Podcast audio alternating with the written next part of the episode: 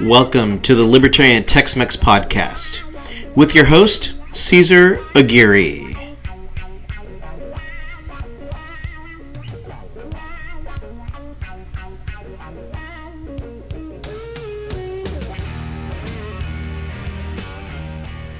Hey everybody, long time no speak.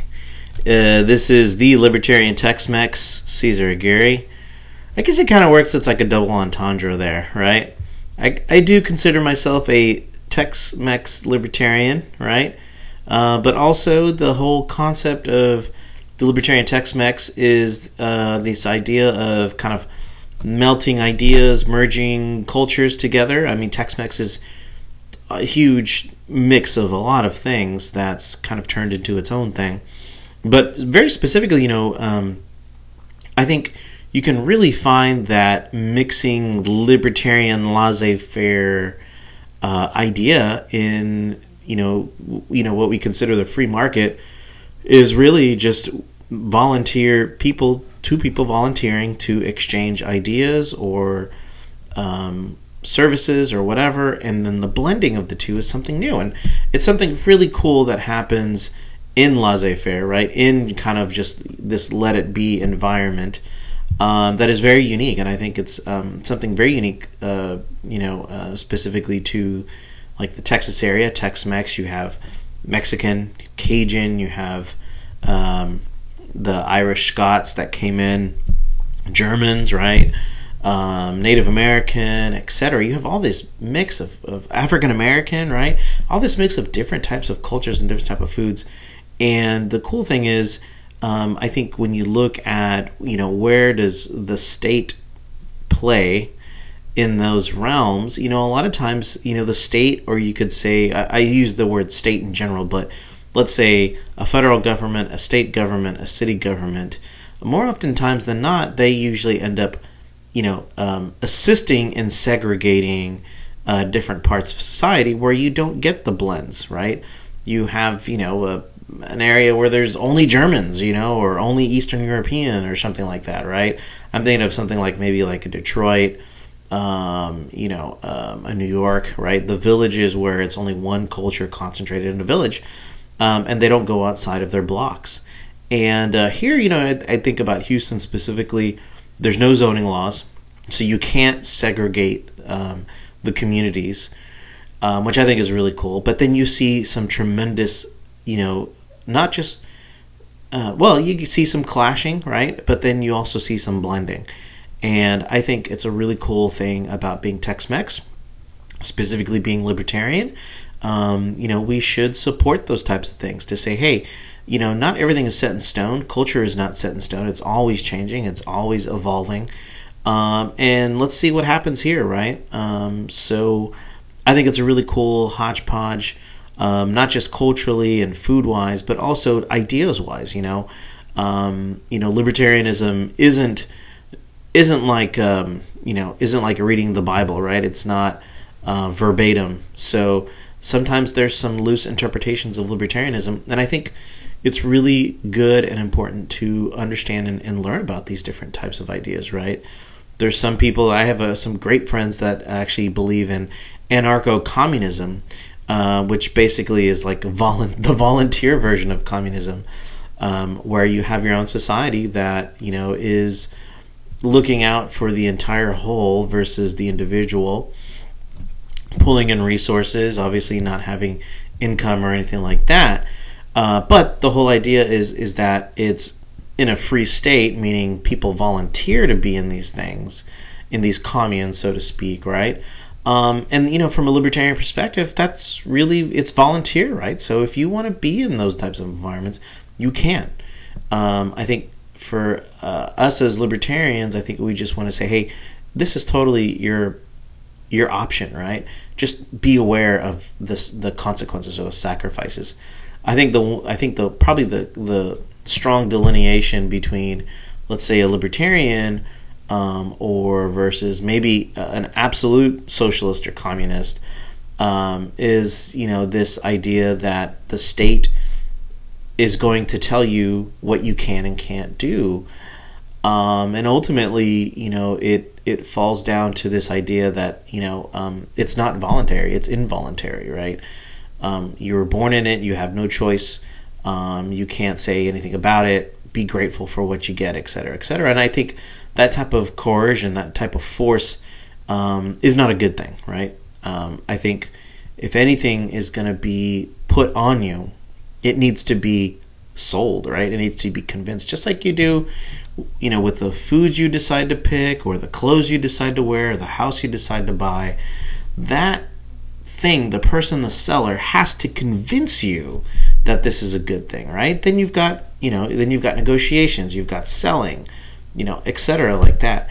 They have to sell you on the idea, and then you buy it, right? And then obviously for their, so their side, they need some type of commitment, you know? So then you have contracts, you know? So anyways, diving a little deep on there, but uh, I, just libertarian Tex-Mex, kind of a double entendre, uh, but also, you know, kind of reminds me that, hey, I, you know, originally I wanted to make this um, podcast about food and about the culture of Texas and how libertarianism, the ideas of libertarianism, like not just the word, but the concepts, right, of laissez-faire and volunteer association and maybe public-private partnerships, like how are those things um, influenced in our society? And then obviously we have to uh, we have to not be afraid to see where state regulatory power also has impact and also has influence, both in the positive and negative, um, and then understand the cost of what those things are, you know? So it's it's it's one of those things where sometimes you have to have to accept what is, right? Or not, maybe not what is, but accept that maybe this is like kind of like a, we, people use the term scientific fact, right? Let's just use the answers as these are the answers, and let's not be afraid that these are the answers. Maybe the solutions are different. Maybe there's consequences. Maybe we there's a price to pay, so to speak, right? But um, we can't be afraid to say, yes, climate change is an issue, right? Climate change exists. Pollution exists. Um, I think as us as libertarians, we shouldn't be afraid to say those things, to say, yeah, there's a problem. You know, um, we can see it, right? It's night and day. There's a problem. Uh, I think the only difference is in the conversations we're having is not about do these problems exist, but what is our answer to the problem? And that's where I think we can really make an impact. Um, you know, thinking of it, something, an example like climate change, you know, we know, I mean, the data is getting stronger and stronger and stronger that this is a real situation. Um, and some people are behind uh, behind the curve on that one, meaning uh, behind the curve, uh, in the sense that they're just waiting for, you know, the skies to be burning red before they're going to admit that there's something wrong. And there's also some people that are way on the um, ahead of the curve, um, who are just screaming Bloody Mary that the world is, you know, the the sky is red right now, even though it isn't. So um, I think we need to balance it a little bit and say, hey, we, we recognize there's a problem. Um, we don't think the solution is massive, a massive regulatory body, a massive, you know, government change. I think maybe as libertarians, we're going to offer our part is going to be focusing more on solutions that we can find in the market, right? Um, you know, carbon capture, carbon filters, um, energy efficient uh, machines, you know, electrical car, electric cars, et cetera. Like things that will solve the problem versus just telling people no, they can't do something, right?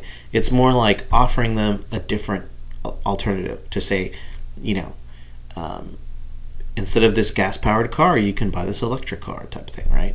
So anyways, so the idea is maybe maybe we don't have to do a head-on collision with some other ideas. Maybe we can say, this is just an alternative, um, and maybe we should focus on solutions and not on restrictions. So anyways, um, so um, I think generally libertarian Tex-Mex is, is so just apropos for everything that goes on in my life. Um, and uh, hopefully we'll bring some food back here in a bit. Um, you know, as I think everybody knows, life gets pretty busy. Um, so being able to tackle a regular career um, and a regular life along with a podcast, um, it's pretty daunting. I can totally see why people dedicate their profession to just podcasting, because it's really difficult to balance um, everything else. So, uh, but I'm really glad I still have this. I'm really glad people are still listening. Um, so we're going to go through today. I'm doing a podcast on my own. Um, my, you know, my buddy Rob, Rob Calvillo, he has been an awesome uh, companion on some of these podcasts.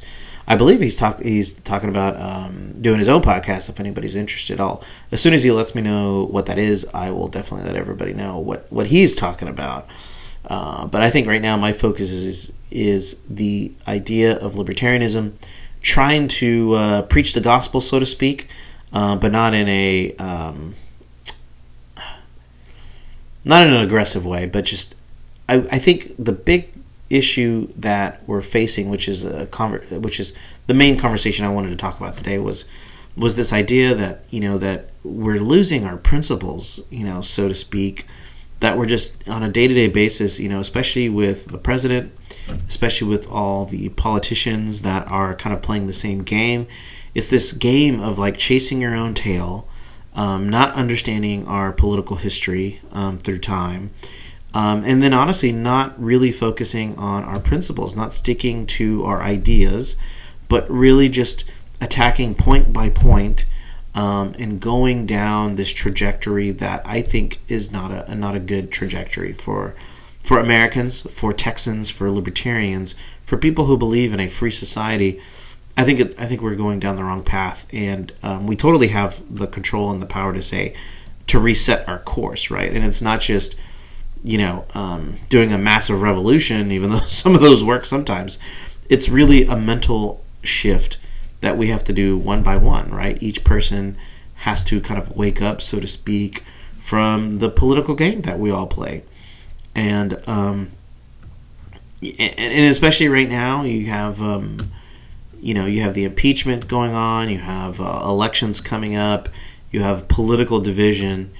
Um, and I think a lot of people are finding it hard to still take a measured, balanced response to things, especially the way, you know, our two-party system works. Our, our Republicans and our Democrats are basically forcing everybody to ma- choose a side, right? They're saying, if you're not against us, if you're not for us, you're against us, instead of saying, no, I'm not for you or against you. I'm my own, my own, right? Like I, I'm a third party here, and I will decide what I want, when I want. And I think that's probably the important, um, you know, takeaway from no matter what conversation you have with somebody, right? Um, it's really interesting, you know, um, it, where it's really interesting where, you know, people who are Trump supporters get really entrenched with their selection. Um, and if you criticize or you um, you comment on anything, it's automatic a defensive position versus saying, you know, maybe you're right on that. Um, and then likewise, it could be said same said for the same on the other side, right? All the Democrats, progressive, you know, socialist, democratic socialists or whatever, um, you know, going out there and kind of defending their position, even though they clearly see like this thing like Medicare for all is going to be massively expensive, or different things, you know, different things that they want to propose are just not doable. Um, they're not just not um, they're not utilitarian in their execution. They just don't make sense. So I feel like um, you have one side who, you know, the Democratic Socialists or the Democrats who have some very big ideas that just cannot be achieved. Ooh, sorry. Um, these ideas that oh, sorry, and get some water. Um, anyways, they have a lot of um, very broad ideas that just are not achievable in the world, real world, and they don't know how to execute them. Likewise, on the other side, Republicans, um, very kind of like, you know, stickler to the book, um, very regimented, rule-oriented, and they have no broader vision of a, of a of a good of a great society. Um, it's very much rule driven. Um, you know, everybody follows the rules, and if everybody's following the rules, we're all going to have a grand old time. And that's unfortunately just not the reality, right? It just totally doesn't take into account um, human, right? Uh, being human, having feelings, having personal motivations, and likewise on the other side, right? Um, democratic and democratic socialists don't take into account um, the individual pursuit, right? Even if you pretend that you're for the great society, right? You still have ulterior or interior motives, right? So these types of things um, really play hard on Republicans and Democrats. Whereas I think if you take a libertarian perspective, you understand the individual pursuits, you accept it, um, and then all you're doing is kind of creating some very loose boundaries on that, um, and then you can let people decide where they want society to go without going too far. But anyways, um, so yeah, so let's get down to it. We, you know, we have currently we have uh, President Trump's impeachment trial. Um, it's very interesting because I, I think um, the process that they're taking is a very slow, very metic- intentional process. Um, you know, a lot of commentary has been like, basically, most of this time has been spent on whether they should or should not have an impeachment trial, and now they're having an impeachment trial. Um, but, you know, understand that this doesn't mean that the president will be impeached. It just means that they, this is to decide whether they should vote to impeach him or not. And then still, even then, it has to pass um, the House, and then it has to be approved by the Senate. So the likelihood of President Trump being impeached is so small that uh, you start to wonder what the whole point of this is. And, you know, you, we, we get into the weeds of this back and forth of, you know, doing what's right, quote unquote, um, by the Democrats at this point. Um, and then on the other side, I think Republicans, you know, rightfully so, conservatives are saying this is, there's no point to this. Um, we don't understand, you know, what's going on or why we're doing this. It, it seems more of like a political stunt than it is anything. But I think ultimately, whether um, you know whether they're right or wrong, um, I think at the end of the day, I don't see President Trump being impeached, simply because they don't have the strength in numbers to vote this in. And I think if you look at the history of impeachment, you know, well, there's only been a few impeachments, right, in U S history, but the the last impeachment was of uh, the attempt uh, was for Bill Clinton. And if you see what happened then is the Republicans really try to force this through. And because they they made such a spectacle and made and dragged this on so much that they ended up losing a lot of their positions, and the de- you know the Democrats ended up being in a majority. So Republicans ran this impeachment through at the sacrifice of their own careers. And uh, I kind of predict this is probably going to happen again, right? Impeachment process is not going to go anywhere. We're going to see that this is kind of a political stunt.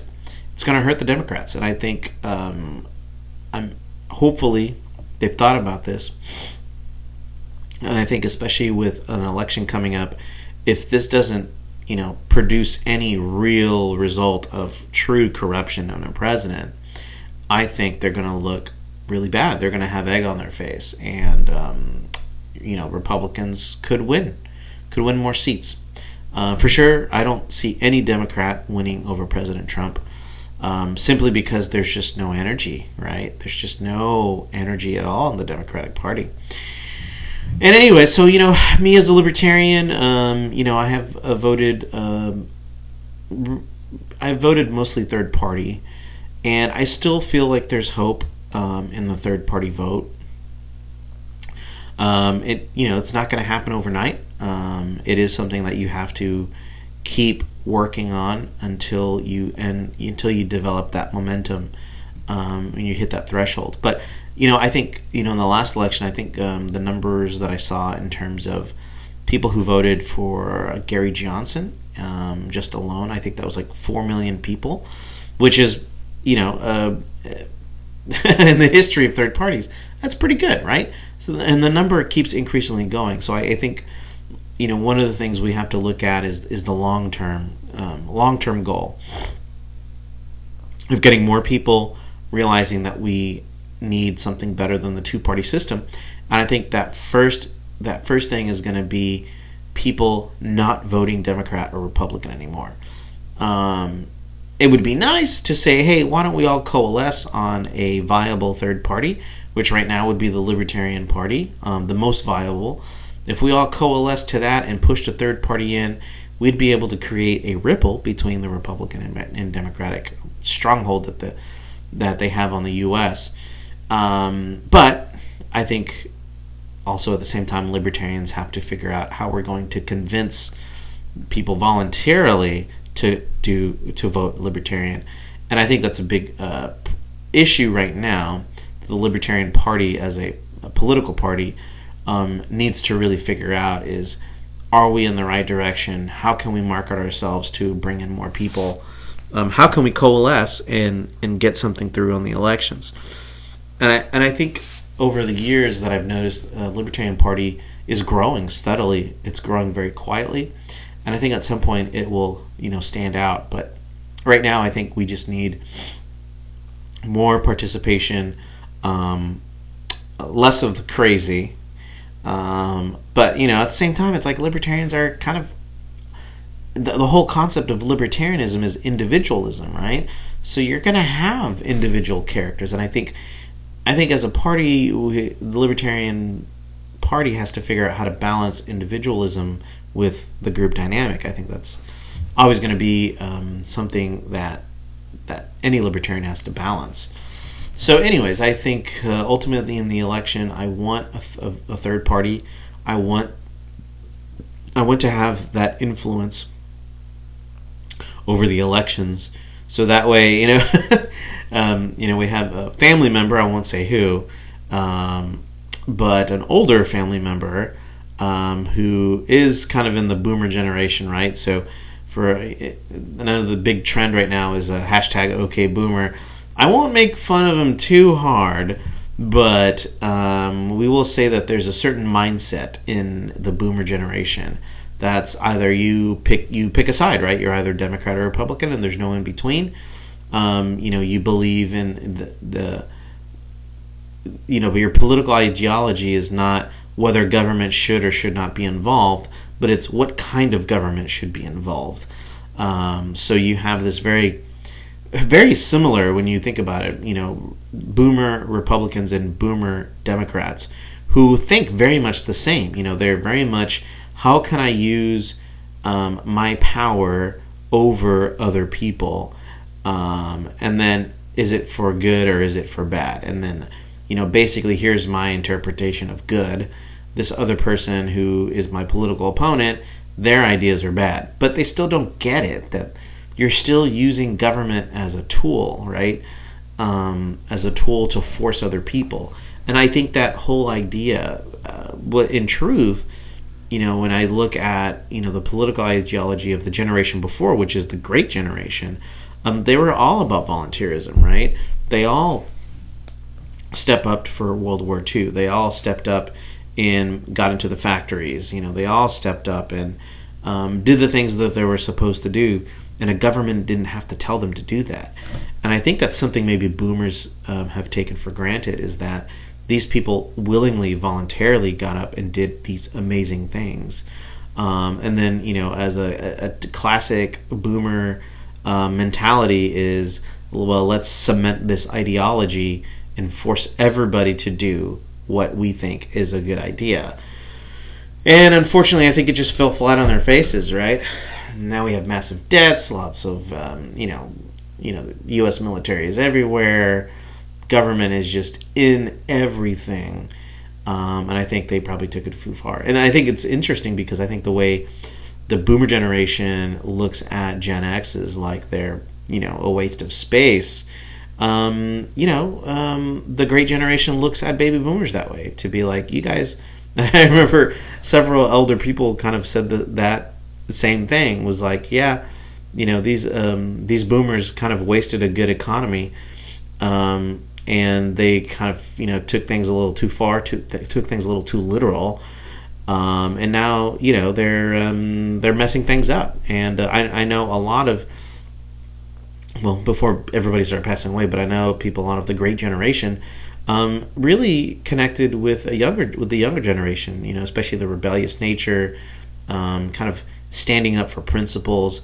I think, you know, when you look at the Gen X, which is between boomers and millennials, I think, I'm just going right off the top of my head, but um, you definitely see this transition from this is the cemented way of the world, and Gen X kind of, you know, takes a rebellious stance to it and goes, um, I reject this uh, whole view, right? And I'm going to fight for it. And then, you know, you have somebody like a, a millennial who is saying, you know, hey, we get the world is fluid, but we just kind of want a, a normal, we want to be normal, you know. Uh, we just want a nice job. We want, you know, uh, to adventure out a little bit. We're not looking to conquer the world, so to speak, um, and we're not looking to exactly to, to fight a rebellion. I think we just want to live a normal life. And I think that's where a lot of uh, millennials have a lot in common with the great, um, the great, the greatest generation, is because, you know, they're doing things because they know they have to, not because of some ideological perspective. So it's really interesting to see how the generations interact, especially when it comes to voting.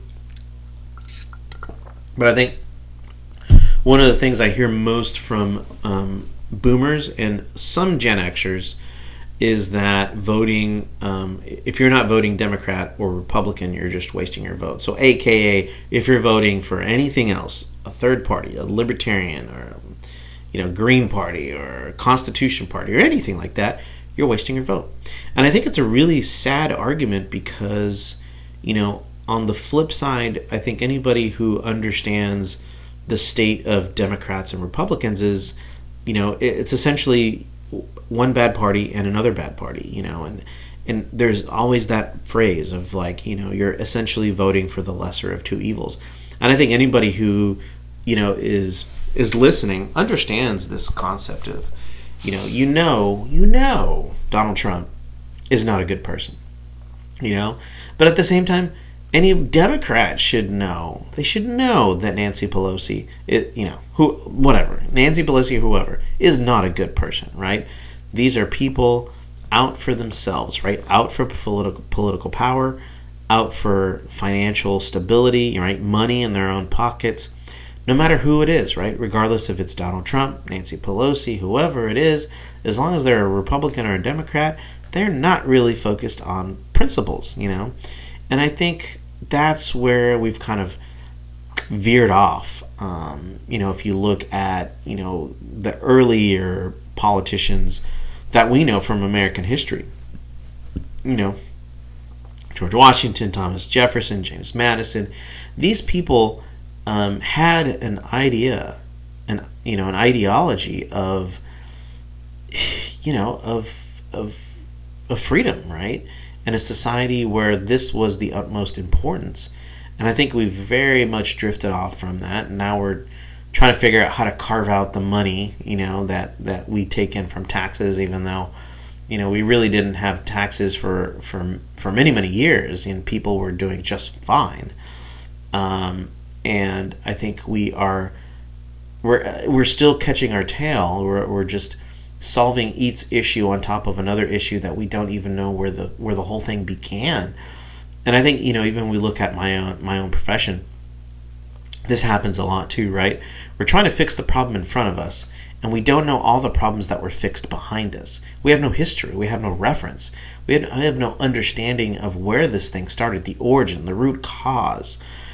And, you know, I think the big thing I learned, you know, in my own profession is if you don't understand the root cause, if you don't know where this whole thing started, you're never going to fix this thing, right? You're never going to understand where you need to put the full stop or where you need to put the full forward, right? Um, and I think this is something that I see very much in, you know, the mainstream parties of Democrats and Republicans, conservatives and liberals, or I can't even call them liberals. They don't believe in freedom. They're progressives, right? Um, you know, these people that are chasing their own tails, thinking only about what's in front of them, and they have no idea what's behind them. And I think as a, a anybody who feels like they're a libertarian or a moderate or a, a classical liberal or whatever it is, is do you understand the root cause? Do you understand the history of where we are today? Um, look at our foreign policy. Look at the Middle East, right? Whether we should stay, whether, whether or whether or not we should stay in Syria, whether we should stay in Iraq, Afghanistan, all these places.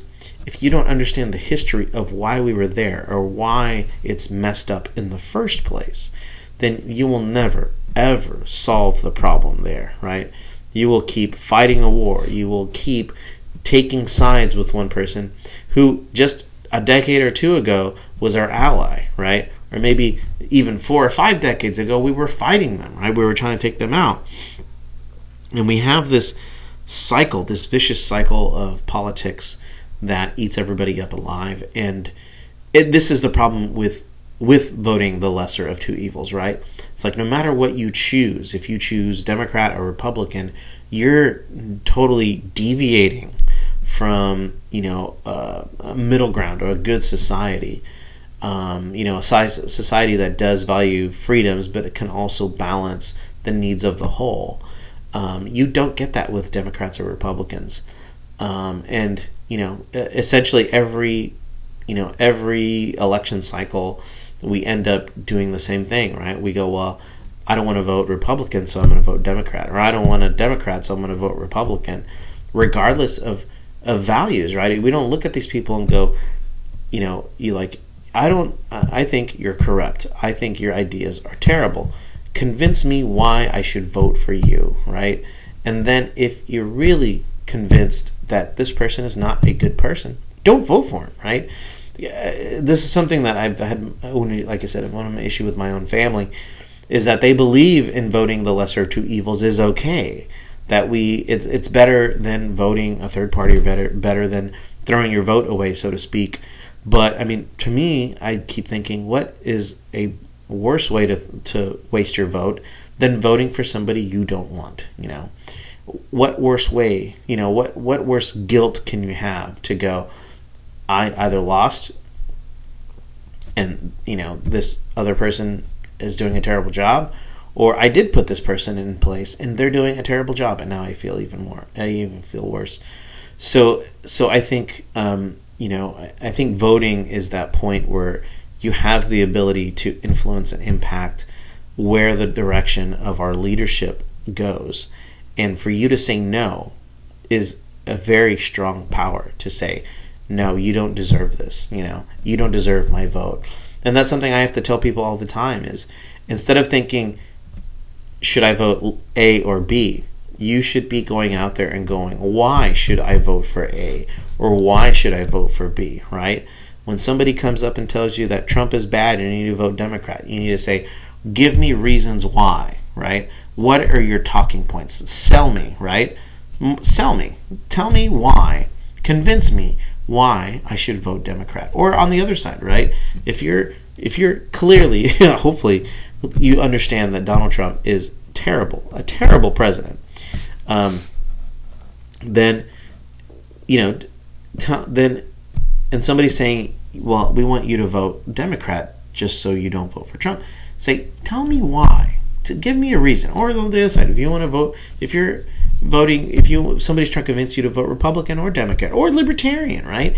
Convince me why I should give my vote to you, because that's the the real direction of the conversation. It's not about wasted votes. It's not about voting the lesser of two evils. It's about convincing me why your ideas are good.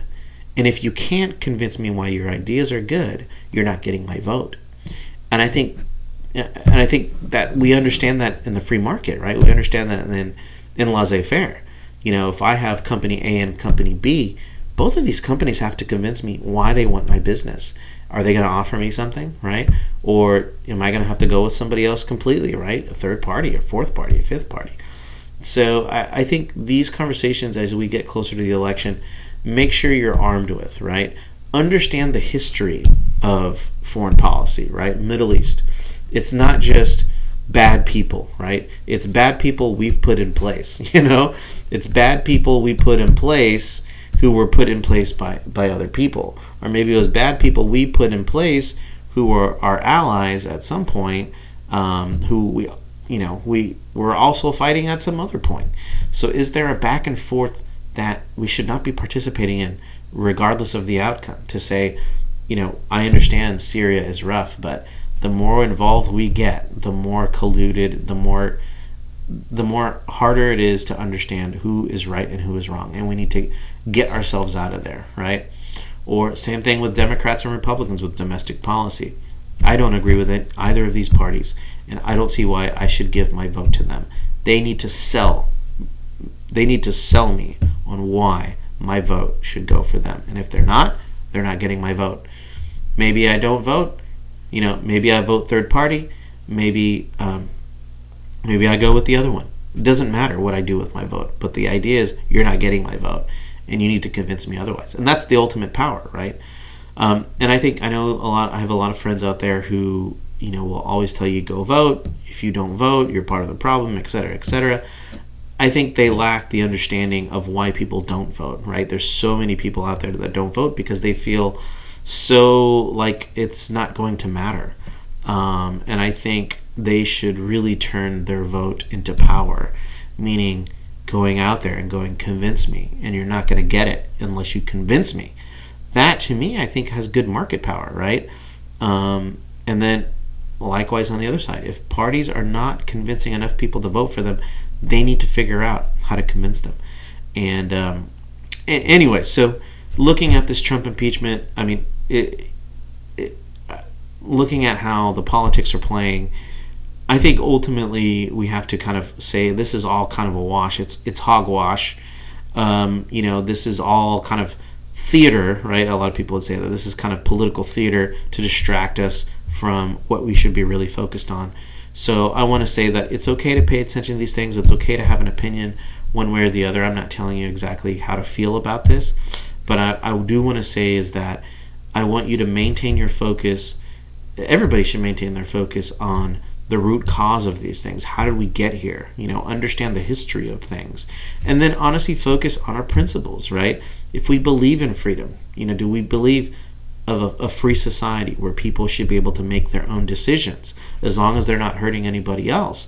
Then why do I believe the things I do? You know, um, is there a pathway for us to do to do these things?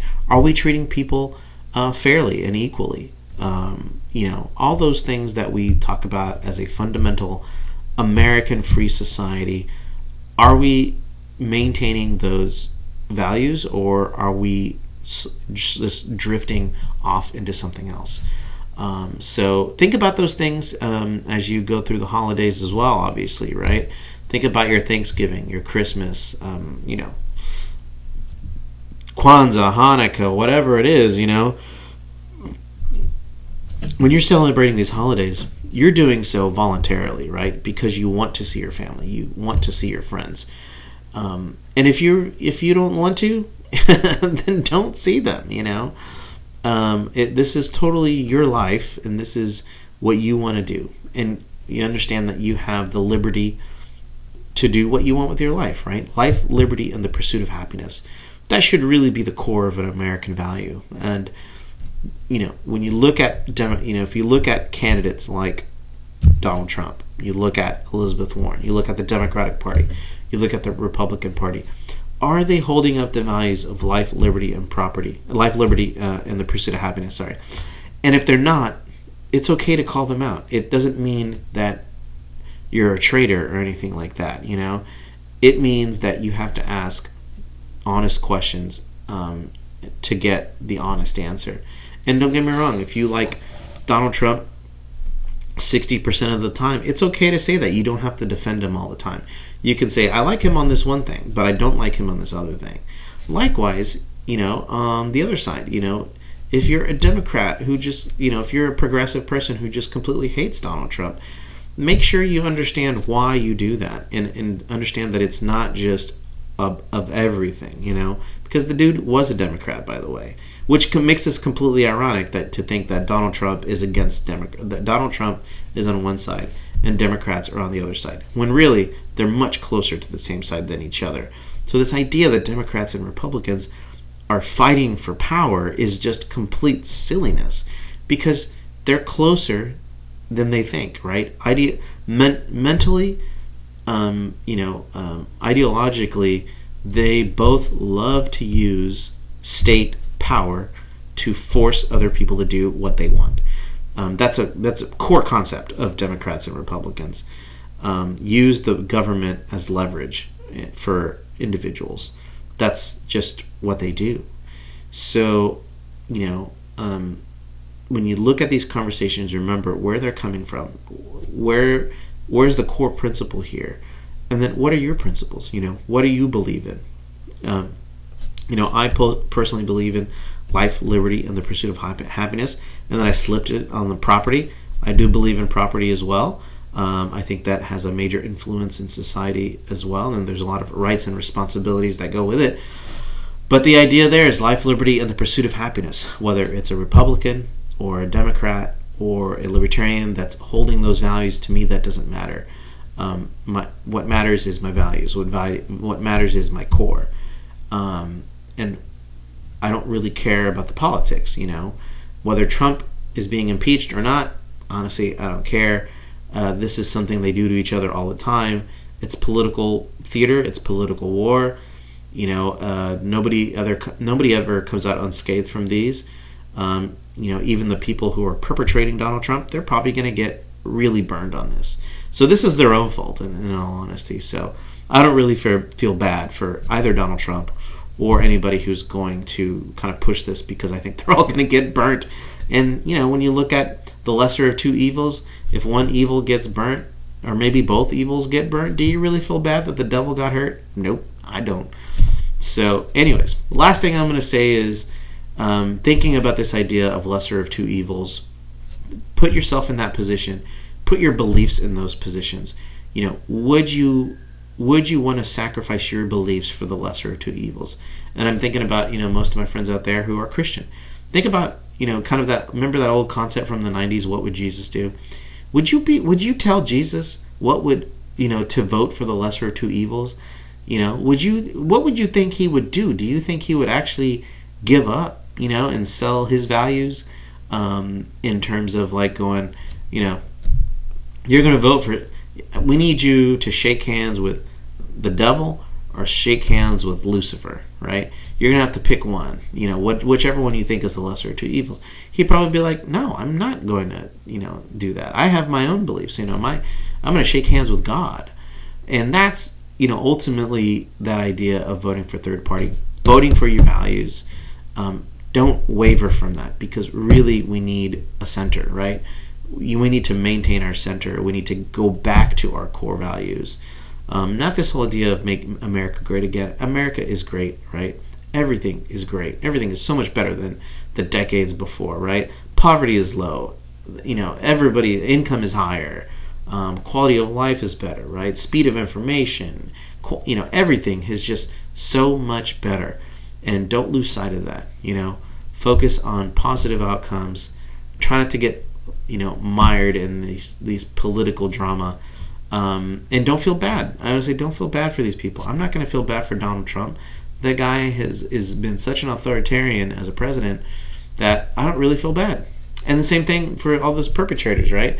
They're going to get burnt. They're going to lose their next election. I can guarantee you. Uh, I guarantee you the Democrats are going to lose the president, the presidency, and they're going to be so butthurt about it. And they're going to blame people for not for, you know, believing in hate or whatever it is they keep saying, instead of understanding, like, instead of accepting the loss and going, we lost because A B C D, right? We didn't get enough votes. We didn't convince people enough, blah, blah, blah.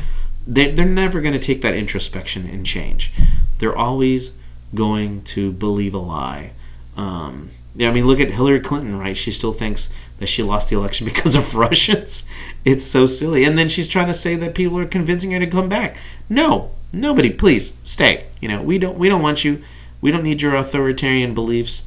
You know, we're already having our own problems with Donald Trump. We don't need an even greater authoritarian in the office. So, anyways, think about those values. Think about how they impact other people. Um, think about how society can fit multiple values in the same in the same society.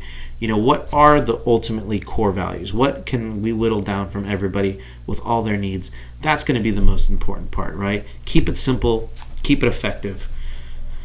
You know, that to me, I think if you just said, let's focus on an effective and simple government and reduce the complexities, that would be, you know, still libertarian, because we definitely would be shaving off a lot of government inefficiency. So is it okay to say we want an, um, an efficient and a simplified government versus, you know, the anarcho-capitalist to saying, I don't want any government? No, I mean, libertarians believe in some type of government. It's just what kind, and it's okay to say we need a little bit of government, we need some government in this position. Um, we just need to make sure it doesn't go crazy and overboard. That's okay to say that.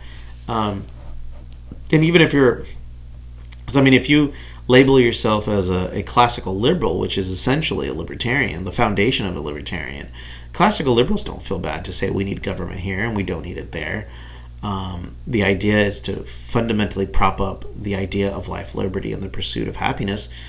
Um, everything else we can work out as a society. I think that should be totally okay within the conversation and vocabulary of libertarians.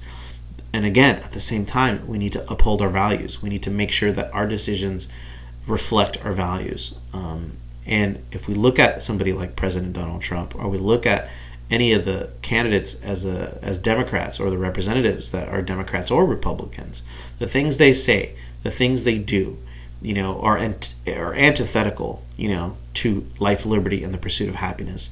Our whole immigration policy is totally antithetical to life, liberty, and the pursuit of happiness. The view on taxes, right?